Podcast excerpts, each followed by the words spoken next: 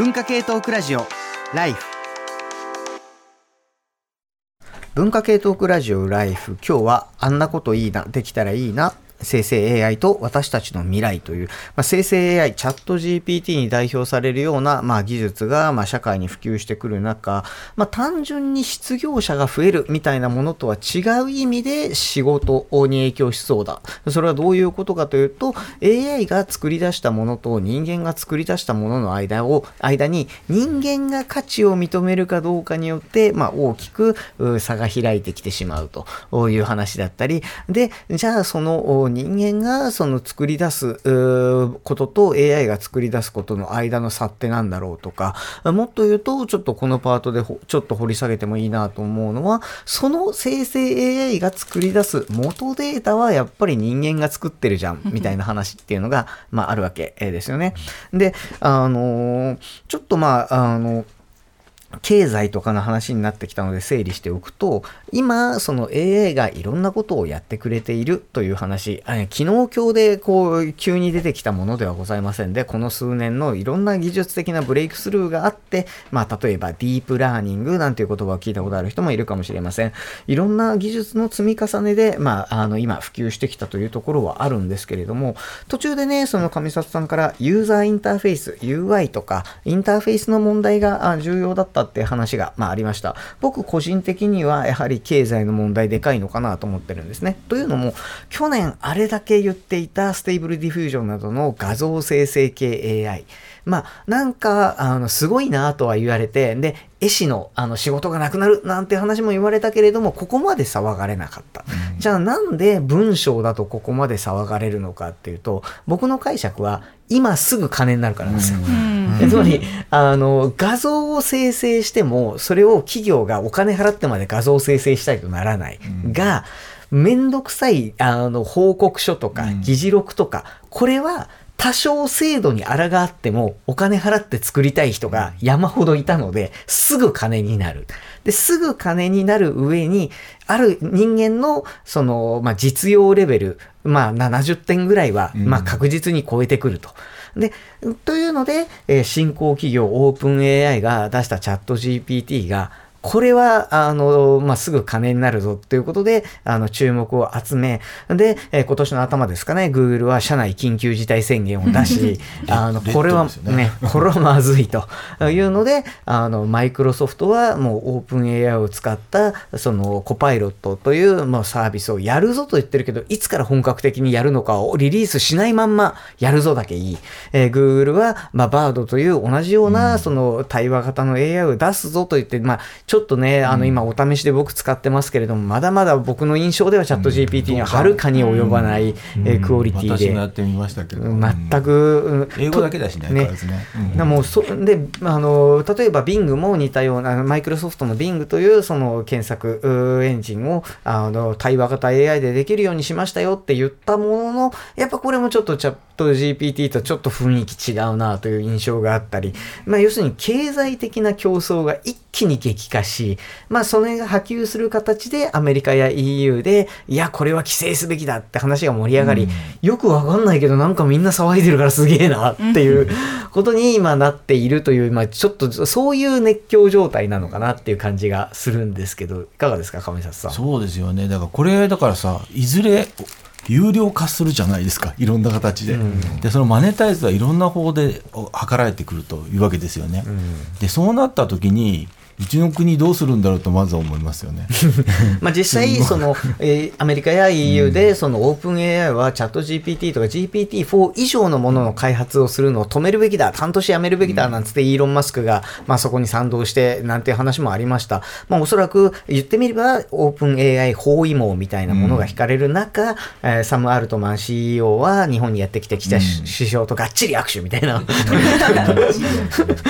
本当にそんなせでこれは実際これも新聞報道でなされてますけれども、その、言ったらその規制で、その、うさぎがちょっとまごまごしてる間に、亀でもう乗り遅れてしまった我々が、こうそこを追い抜いていくんだ、みたいな、まあそういうちょっと鼻息の荒いことを言っている、まあ官僚もいるなんていう話を工藤さん聞くんですけれども、日本やっぱこのままイケイケどんどんいってしまいという、そんな感じなんでしょうか？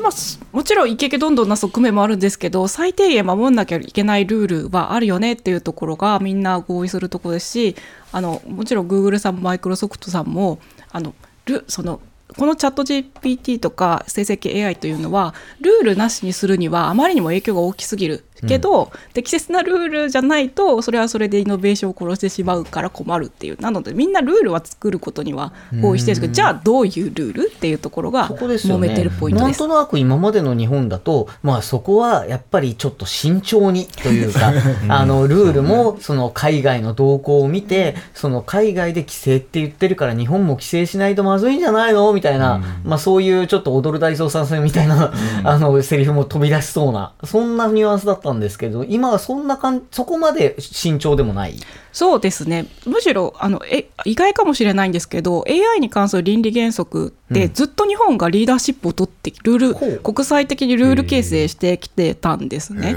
あの具体的に言うと G7 がですね、はい、あの G7 ってさっき言った主要先進国のあの会議がああの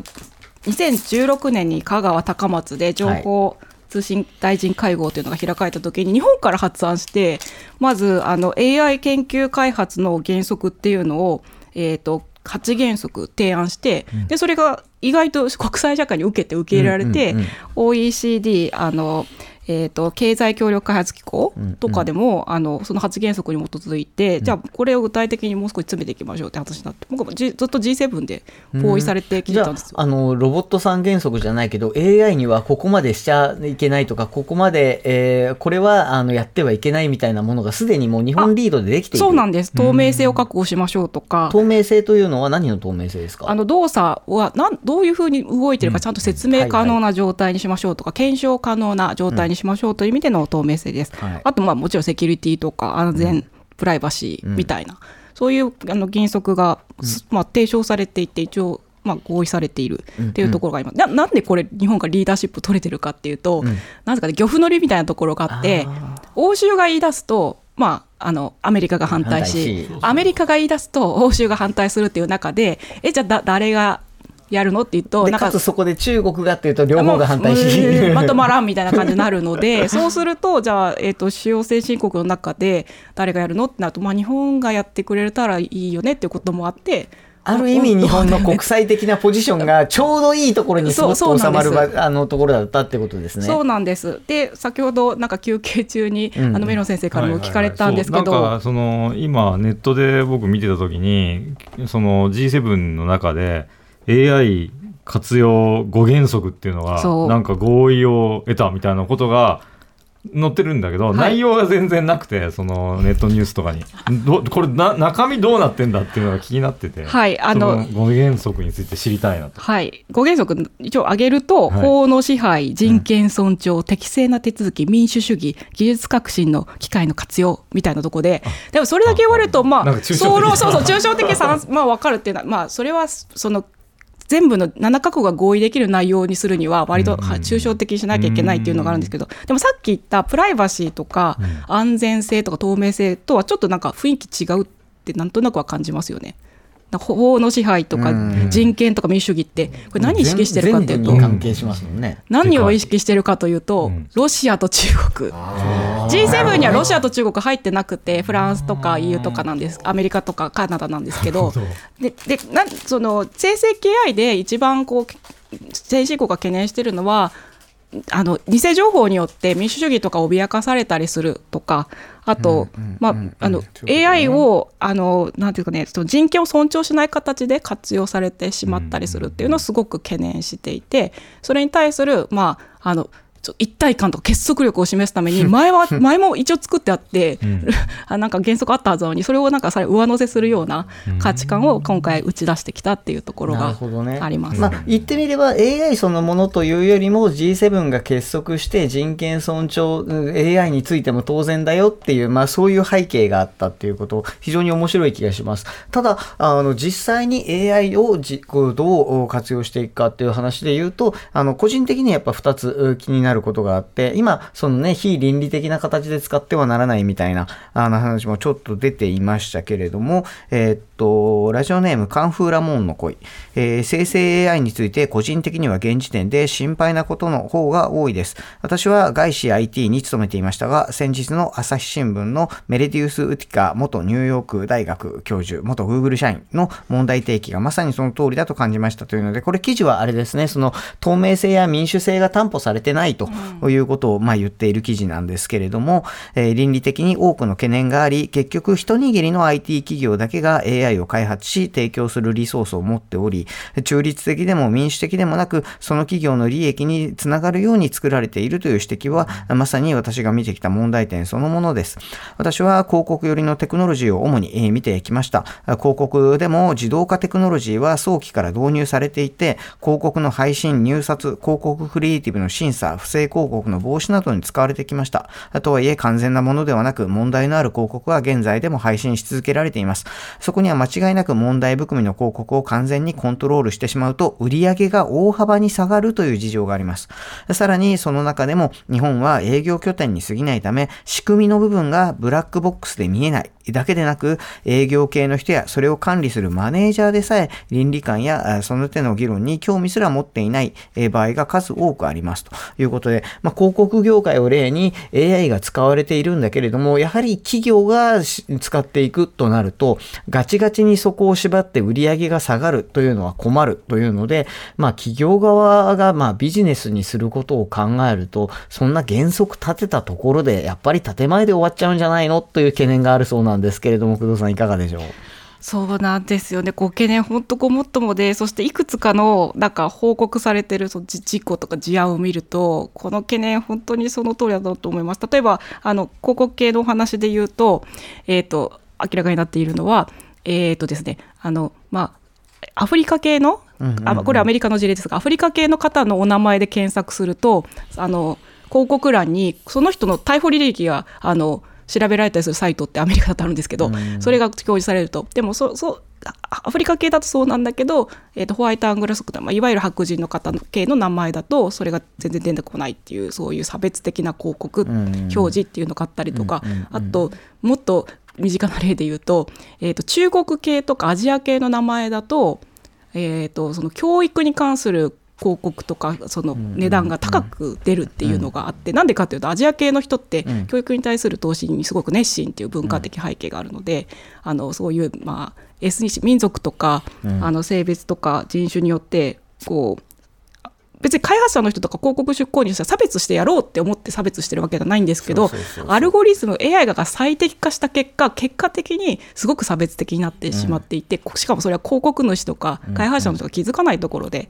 バイアスかかっちゃうみたいなこと、本当にあるんですよね、まあ、AI のその学習しているデータは大きくかけていくからどうしてもステレオタイプを助長するんじゃないかという話がありその倫理の問題と個人的にはさあじゃあそれをその企業がまあデータをその使って生成していくときに、そのまあデータの行方みたいなものが気になります。ラジオネームクリム。えー、皆様こんばんは。初めてメールします。私はシステムエンジニアをしています。生成 AI について界隈でワンサが記事が上がったので、時代に脅迫されるように触りました。プログラミング補助的な使い方はもちろん、システム企画やテストなど、えー、様々な工程を想定したプロンプトが開発されていて、システム開発にはまあ活用できそうですということなんですが、一方で、このまま生成 AI がバッコすることがマイノリティの淘汰にならないだろうかと心配しています。画像生成 AI、 Stable Diffusion を使って遊びましたが、もちろん使うモデルにもよりますが、アジア人は出にくい気がするし、そもそも英語で表現されやすいことしか生成できないです。AI の学習は元となるデータの統計みたいなものなので、マイノリティに厳しくなりがちというのはわかります。でも、せっかく様々な格差への理解が進んできたのに、今度はシステム的にギャップが生産されているように感じ、少し悲しくなりますといういうことで、あの、まあ、もうちょっと最後までこうな、AI によって効率化されるものは大いに効率化するといいと思いますが、それによって暗黙的に誰かが搾取されることがない世の中であると素敵だなと思います。一個人としては自分が誰かを搾取していないか、自分が誰かに搾取されそうになっていないか、どちらも気をつけていきたいですということで、これは別に工藤さんだけじゃなくて結構我々全員で考えなきゃいけないことのような気がしていて、あの、要するにデータそのものをは、あの、さっきおっしゃっていたように、まあ、学習習データがあって学習した結果こうだっていうだけであって、アジア人は、まあ、あの、ステレオタイプに教育好きでしょうって言ってるんじゃなくて、統計上その方が広告クリックされる確率が高いから、そこに広告を出すときには値段が上がってしまうというだけのことなのに、それが結果的にステレオタイプを助長したり、あるいはそうじゃない人っていうのを、まあ、排除してしまったりすることにもなりかねないとすると、これはデータをどうするかじゃなくて、それを使って我々がこの社会をどう運営していくかという話に、えー、つながってまいります。まず、あの、大前提なんですけど、工藤さん、このね、はい、えっと、今、オープン AI 包囲網みたいなのとも関係するんですけど、それを出力するために、まあ、機械学習をして何かを出力する。これはその企業が権利を保有するわけですよね。そう権利っていうかそうですね。あのあと権利っていうか利用規約って、うん、多分契約で起立しているはずなので、はい。あの開発元にいいようになってるはずです。で、あまあ、それはそうですよね。あの、開発元が、元が都合の悪い、その利用規約にはならないと思うんですけれども、とすると、その民主制とかオープンとかっていう話が、まあ、ありました。今よく懸念されているのは、何を学習して、なぜこれに、が出てくるのかわからない。そこをオープンにしろっていう話でしたよね。そうですね。そして、それがさっき言った、その、イタリアなどが、あの、チャット GPT を一時停止しなさいと言った理由は、著作権というよりも、むしろ、あの、プライバシーとか個人情報の方にあります。うん、つまり、どういうデータそうあ自分のデータがえー、チャット GPT の学習のデータとして使われてるかどうかって分かんないから、うん、自分のプライバシーが侵害されてるかどうかすら分からないっていうそこの透明性がすごく問題視されて、うん、えーと、一時回停止してくださいっていうことになったというのがまあ、例えば僕のブログの文章が学習に使われているかもしれないけれどもそれが分からないっていうことですね。そうした削除申請も何もできないっていう。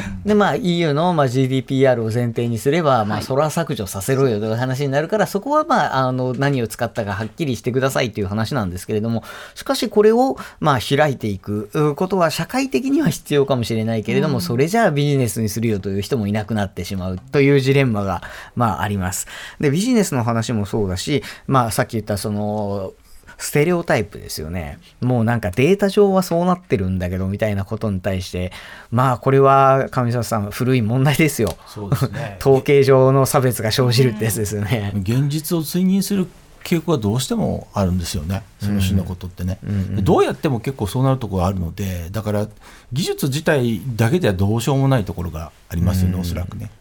で、だこれウェ、ウェポンズ・オブえー、マスディストラクションっていうのが大量破壊兵器ですけども、うん、そのマスのところをママス 数学に変えて WMD っていう言葉があるんですよね。数学的大量破壊兵器みたいな、うん、大量つかないけどそういう言葉があったりして、結構前からこの種の、えーうん、情報技術が発展していくとね自動的にこういうことが起こるよっていうことを数学者の人なんかがねあの、あの警告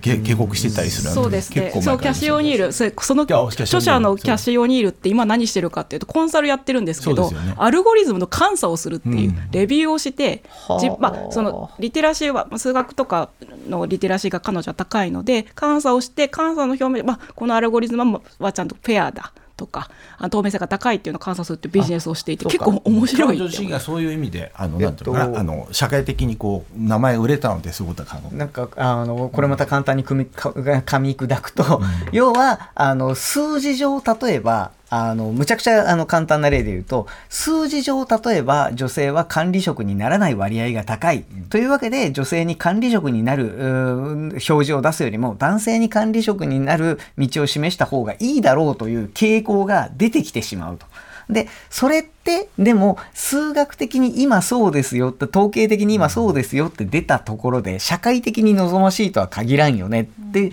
じゃあ、その出てくるものに対して、いや、これって、あの、言ったら望ましい、望ましくないの判断っていうのをちゃんと、その中身がわかる人が審査して、それで、あの、なんだろう、まあ、これってフェアですよっていうふうにジャッジする、まあ、そんな役割の人も出てきていますよってなりますが、吉川さん大変ですよ、これ。ね、だって、技術のことも分かんないといけないし、倫理のことも分かんないといけない。そうですね。しかも、その、フェアになってますよっていう監査も必要です。場合によっては、データベース上あるいはアルゴリズム上のポジティブアクションみたいなものも必要になるかもしれないわけですよね。ちょっと調整をかけて、うん、例えばそのマイノリティの方に、えー、まあ言ったらその普通は出さないような情報を社会的な望ましさでバイアスをかけて出せっていう話になっちゃうかもしれないっていうことですよね。これだって行けばどこまでも行けちゃう。それこそ、あの、なんだろう。まあ、例えばクリエイターの中でも、こういうタイプのクリ、例えば、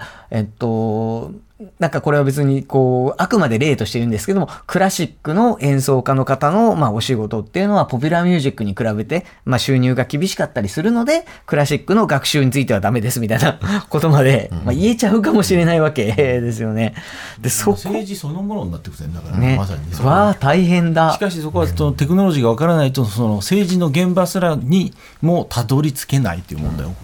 ええー、厄介すぎますよね。これは誰がどうどうするアクションを今起こすんですか？政治でなんとかしようってことなんですか？政治で何とかしようもそうなんですけどすごいその開発者の人意外となんか意外とって言ったら失礼ですね。あのすごい倫理的なことに関心を高まっていて世界的に有名な人工知能に関する国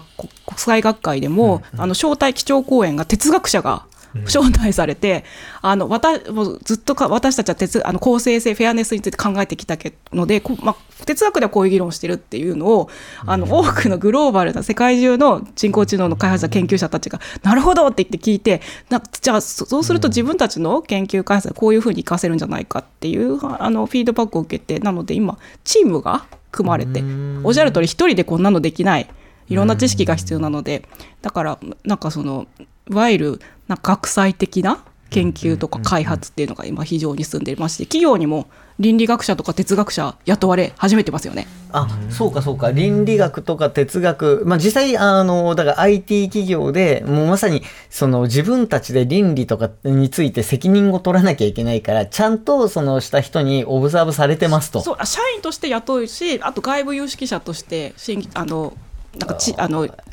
意見をもらったりするっていうことも両方やってます。仕事できるよこれ多分。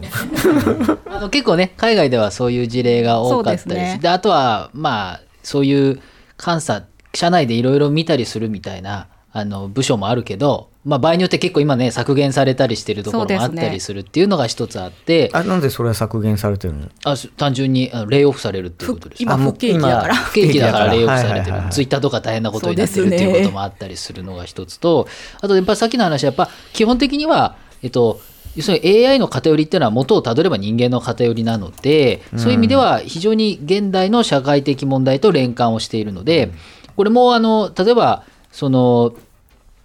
あのそれこそ LGBT とかいろんな 社会問題がある社会問題になってる中でじゃあ LGBT の人に配慮するのはもちろん大事なんだけれども、えっと、何の基準もないままに配慮しまくることによってバックラッシュが起きてきた時に、えっと、それはどうすればいいんだろうっていうのを、えっと、多様な社会を守るためにはじゃあどこに基準を引くのかっていうことが全くわからないので、えっと、それも、えっと、AI で AI の業界でまさに起きているというふうに考えると分かりやすいんだけれども、がゆえに全く答えが出ないっていうこともあるし、その世界、えっと、AI ってそれこそ国だったらその国の文化の中である程度決めればいいって話になるんだけれども、それこそじゃあ、えー部族によっては割礼をしますけれども割礼っていうのは子供にそんな痛い思いをさせるみたいな、いいのか悪いのかみたいなこととか、えっと、あの、イスラム系のヒジャブとかっていうのいいのか悪いのかみたいなことをじゃあ AI 全部で決めるって その欧米の統一的にね、統一的に決めるのか。それともじゃあじゃあこのなんか中東のこの国はこれは OK でみたいな設定にするのかみたいな。これまさに政治になっているっていうことが非常に難しい。普遍的なリベラリズム無理だよ、による違いみたいなものまで、あの言ったらバイアスだいやバイアスじゃないっていうふうにするみたいなことになってくると大変だ。結構あれですよね。その辺の話っていうのはもともと実は私たち一回やったことあって、はい、それは生命倫理なんですよ。うん、だから命の話に関していじるときに全く同じような状況が実はあの数十年前に宗教によって命をそれもあったしどこからどこまでがにあのそれこそ人間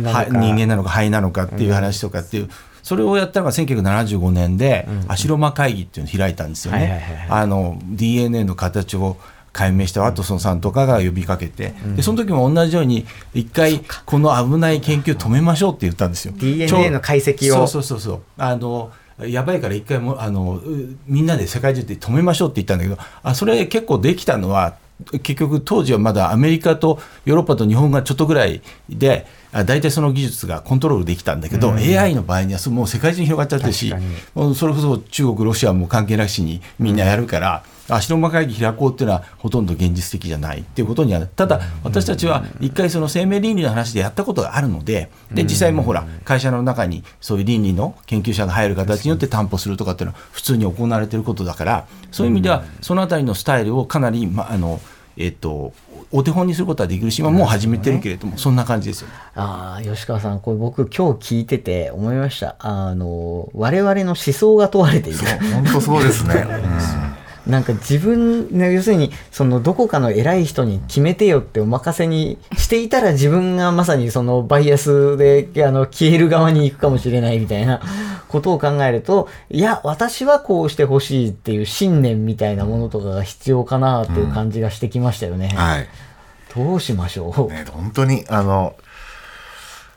これは、しかも、あの、どういうあの、社会にしたいのか、うん、どういう社会を望む、こういう社会は嫌だと思って、こういう社会にしたいっていう、あのどういう社会にしたいのかだけじゃなくてそうだね。実際に動かすところまで決めないといけない、はい、これはなかなかあのもちろん一人一人には手に余るけれどもあのなんか世の中で言われてるやばいぞっていうのとは違うレベルでなんか深掘りしてやばさが見えてきたような気がします。今日のねあの一回曲あの挟んだ後で今日の最後の締めのところではもう一回はじゃあ私たち一人一人と、まあ、AI の付き合い方について考えていこうと思うんですが曲じゃあお願いしてもいいですか？はいえっと、そういうわけで、AI の話から人間的、あまりに人間的な問題に。なんか聞いたことある。聞いたことがある というわけで今日の曲、私が選曲したのは、ちょっと懐かしい曲なんですが、ダフトパンクのヒューマンアフターオール。どうぞ。文化系トークラジオ、ライフ。ハノーン、オーシズの大久保佳代子です。大久保佳代子とラブブララブは、恋愛、友情、性、浮気、不倫、マッチングアプリ、不倫、デート、不倫のお悩みメールをいただいて、私が無責任に答えております。大久保佳代子とラブブララブは毎週土曜日夕方5時頃更新。みんな、一人だけど一人じゃないよ。大久保佳代子とラブブララブ。